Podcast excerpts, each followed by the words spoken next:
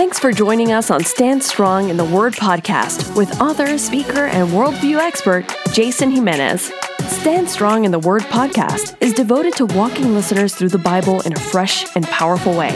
We pray your spirit is nourished as you gain new perspectives and a renewed appreciation for God's Word. Now, here's Jason Jimenez. Welcome to Stand Strong in the Word podcast. Jason Jimenez with you as always. So glad that you are tuning in. And today I have some exciting news. If you've been following along with this podcast, particularly as we've been going through the Sermon on the Mount, Matthew 5 through 7, today on today's podcast, this may be shocking to some of you, we're going to be finishing the Sermon on the Mount. So today we'll be looking at the end of the chapter of Matthew 7, verses 24 through 29. So I want to thank you for just hanging tight, for going through this sermon with me. Again, it's the most beautiful sermon ever preached, ever given, not just because it was given by Jesus, but just the words that Jesus gives and the way in which he lays it out for us as Christians to follow is amazing. Now, today, what's exciting about today is we look at how Jesus wraps up the most famous sermon ever preached, and it's about foundation. Now, you and I know how critical foundations are when it comes to building, and so it's so much more important when it comes to spiritual life that firm foundation that you and I have in Christ. So, as we look at today's passage, I want to encourage you to look at your foundation. What does it look like? How strong is your faith? Now, as always, as we've been looking through the Sermon on the Mount, we know that Jesus always uses these comparisons, you know, about the tree, a good tree versus a bad tree, when you look at good fruit versus bad fruit, when you look at the wide way that leads to destruction, the path that leads to destruction versus the narrow gate. Now we come to the comparison between two builders. On one hand, you have a wise builder who built his house on the rock. And the other builder is a foolish one because he builds his house on the sand. Now, before I jump in, I want to make two observations. Number one, just as a side note, if you love that old hymn, My Hope is Built on Nothing Less, this is where it gets its inspiration. You know that beautiful phrase, My house is built on nothing less than Jesus' blood and righteousness? See, in that hymn, it identifies the firm foundation. It's Christ, it's His blood, it's His atonement and that we have been declared righteous because of the finished work of Jesus Christ. So that's pretty cool to know that this old hymn, its inspiration comes from this particular passage. The other observation I want to make before we dive right in is it may seem as I read uh, the last part of Jesus' sermon uh, on the Mount that the two builders achieve the same thing. So outwardly, it may seem that they achieve the same thing. For example, the fact that they obviously built the house, but we understand that they didn't. The wise builder we will see is a prudent one, a patient and methodical individual who took time to look at the location, the foundation, and the structure. What that's going to speak to us today on today's podcast is how you and I need to be prudent and patient and methodical in how we build our faith. The foundation is not in and of ourselves. We do not establish the standards. Our expectations are not derived from our inner self. They come from God's Word. And through the power of the Holy Spirit, we will fulfill uh, the, the things that God has set forth in us. Now, when you look at the foolish man, on the other hand, we will see that he is impulsive. He is an impatient individual, not methodical in his plannings, because when it came to the location, he chose sand. The foundation was not one, obviously, that's going to keep this building in place. The structure of in and of itself may be strong, but it's only as strong as the foundation. And I like what John MacArthur had to say regard in regards to this. He said, "One built the hard way, one builds the easy way. One is superficial, one is deep. One is in a hurry, and the other desires to build right.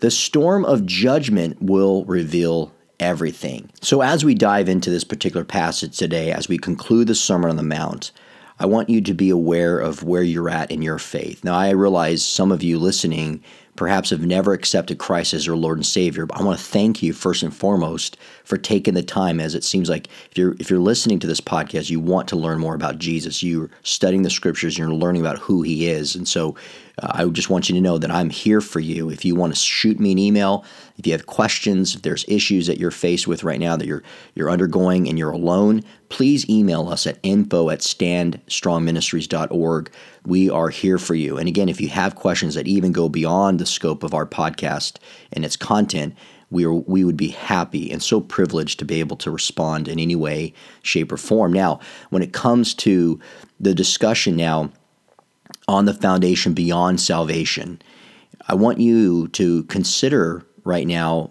uh, as you examine your faith, where where you are at. Do you have a weak faith? Is your faith strong? Are you going through trials? Because you know, as we've been going through the Sermon on the Mount, Jesus was always saying, You've heard it's been said, but I say unto you. So he's showing you the truth. He's telling you the truth. He's revealing it to the, the people through himself. And one way he does that is he shows you the difference between a good tree, again, and a bad tree. You'll know them by their fruit. Well, today, as trials come in our lives, you will know what that person is made of. When you and I face hardships, we are revealing something to people. And you can't hide that. I know this uh, personally because when I was 15 at such a young age, uh, my my mom tragically died in a car accident, and I even remember then that God's spirit was moving in my life, and the call to become a pastor to preach His word became very evident after I essentially gave my first sermon at my mom's funeral, and many pastors and many people came up to me and they told me God's hand is on you. And I remember I had a dilemma. You know, do I pursue the the ways of the world to fill this void and this loneliness and this pain that I was experiencing because my mom died? Or do I rely on the Lord's strength and turn to Him and start memorizing Scripture and grow in my faith and say, Lord, my life is yours. Use me for whatever purposes you may have. And my friends, I'm, you know, 20 some odd years later, here I am you know and so that that's amazing what god can do so today as we look through this this is going to be an examination for you as it is for me where we really stand with the lord how firm is our foundation and that's going to explain and it's going to reveal and it may be painful for some people but it's really going to show us what we are truly made of in Christ. So, with that being said, let me jump right into the last words of Jesus in his sermon in Matthew chapter 7, verses 24 through 29. He says here, Everyone then who hears these words of mine and does them will be like a wise man who built his house on the rock. And the rain fell, and the floods came, and the winds blew and beat on that house. But it did not fall because it had been founded on the rock. And everyone who hears these words of mine and does not do them will be like a foolish man who built his house on the sand. And the rain fell, and the floods came, and the winds blew and beat against that house, and it fell, and great was the fall of it. And when Jesus finished these sayings, the crowds were astonished at his teaching, for he was teaching them as one who had authority and not as the scribes. All right, so let's jump right in here and see what Jesus means when he's giving this comparison between a wise builder and a foolish builder. The first thing we're going to see in verses 24 through 25 is the solid foundation. So notice he uses the wise builder to set the tone. Now, he says here, everyone who hears these words, these words refer to the entire teaching of the Sermon on the Mount. It's not just a matter of hearing, Jesus is saying, but um, it's a matter of doing. What that's what matters. So, a wise person, my friend, if you want to be wise in the Lord, you will not just read the scriptures, you will do what the scriptures commands because a wise person will heed and do what an all-wise God demands of him. James 1:22, but be doers of the word and not hearers only, deceiving yourselves. So if you hear only and not do, you're deceiving yourself. You are a foolish individual. Romans 2:13 says, "For it is not the hearers of the law who are righteous before God, but the doers of the law who will be justified." In 1 John 3 17, John writes, Little children, let no one deceive you. Whoever practices righteousness is righteous, as he is righteous. So we will live according to the ways and the standards of the Lord. We don't just hear what he has to say say, oh, I kind of agree with that. No, we do it fervently, obediently. Notice he says here in, in, the end of verse 24 this person who hears and does will be like a wise person. When you look at the cross reference on the Sermon on the Plain, it's oftentimes referred to in Luke chapter 6. Jesus says, I will show you what he is like. He is like a man building a house who dug deep and laid the foundation of the rock. That is a person who does it the right way. Christianity is not about cutting corners. It's not about overlooking the responsibility and doing things half heartedly. It's all in. It's you and I being all in, not just hearing what we like to hear, but doing even the hard things because we know it's the right thing to do because we put our faith and trust in the Lord.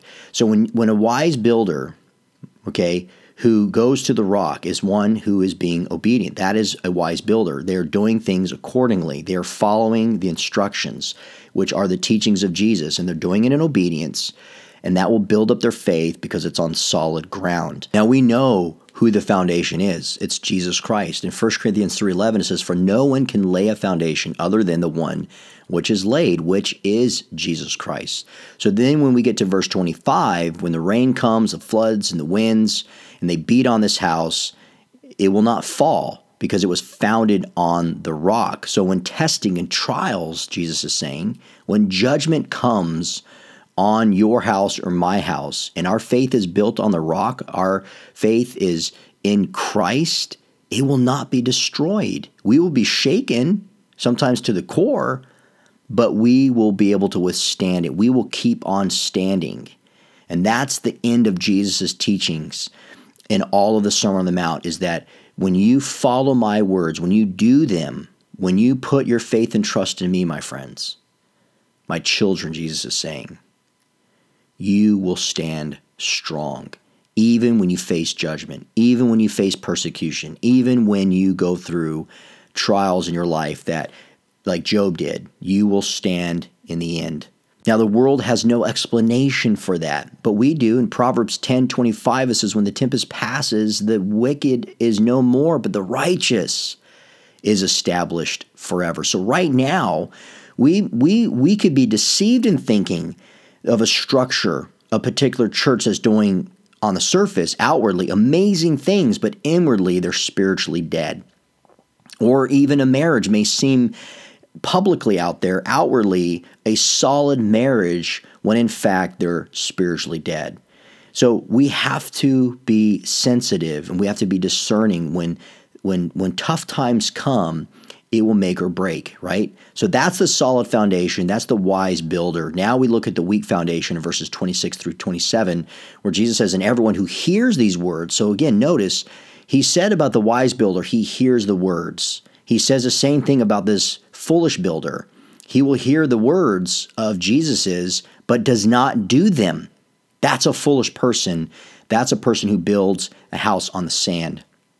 And the reason is because a foolish person who thinks they know better, who hears the truth of the gospel, but then they decide to supplement it with other things, maybe a particular religion, Islam, Hinduism, Buddhism, Mormonism, or they take a certain approach and they take uh, some truths, some things they like when it comes to uh, Mormonism, or they like things when it comes to Buddhism, and they mix them together.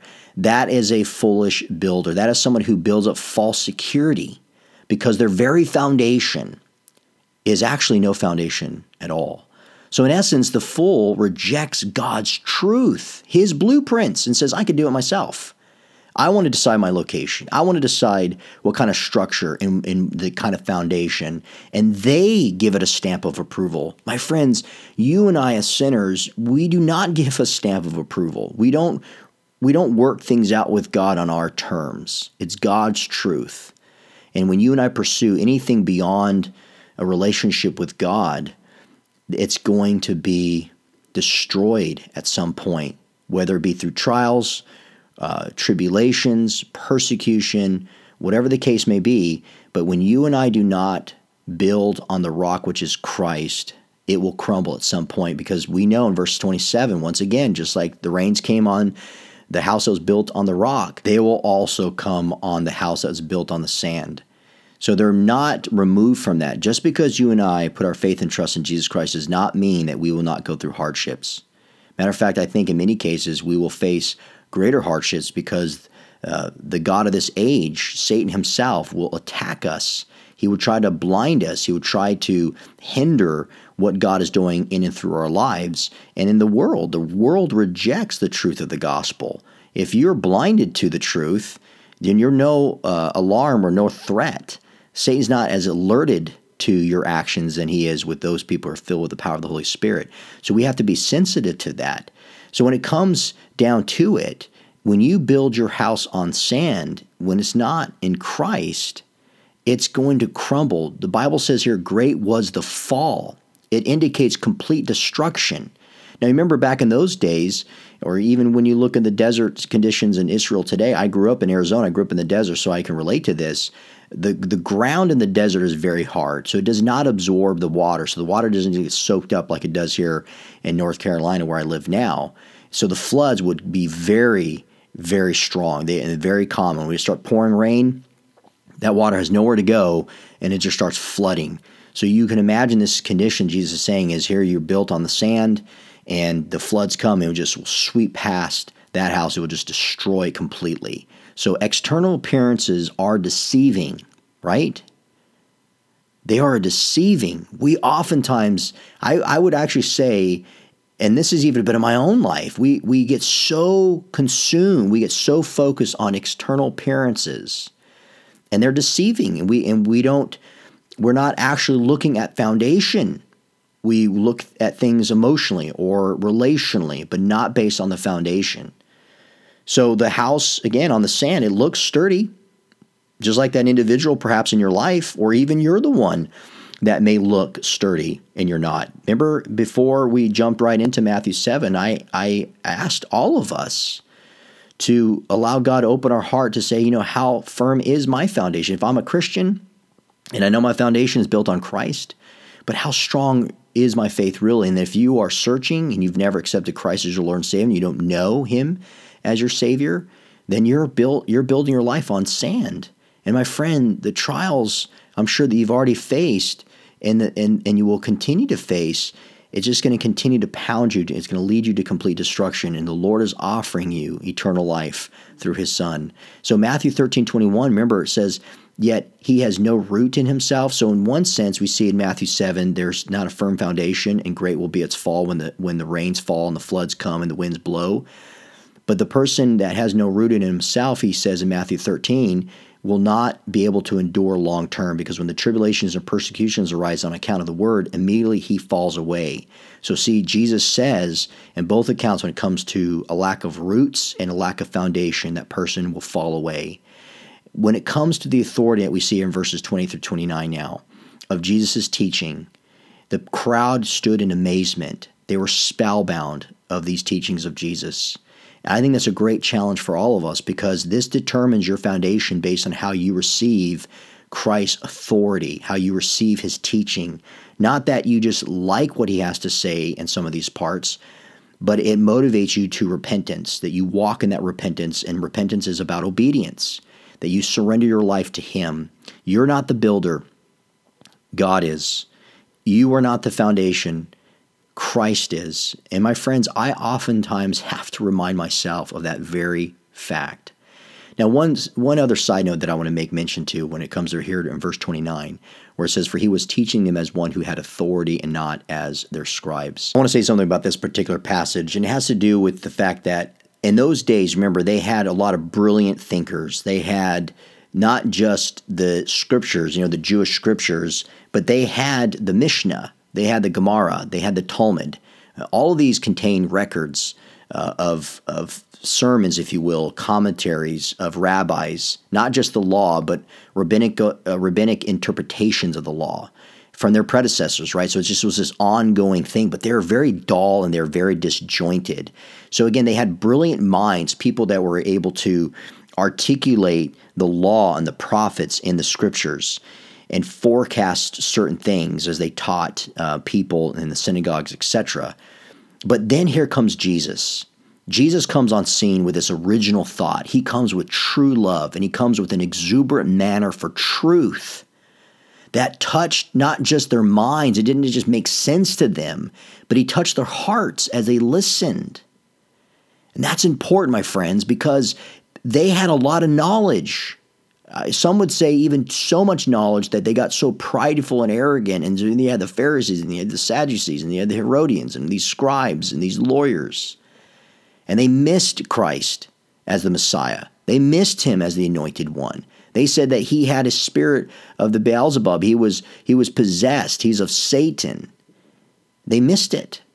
Their dialect their dialect was was phenomenal. Their sacred books, their interpretations were massive. And yet they missed the very teachings of Jesus Christ.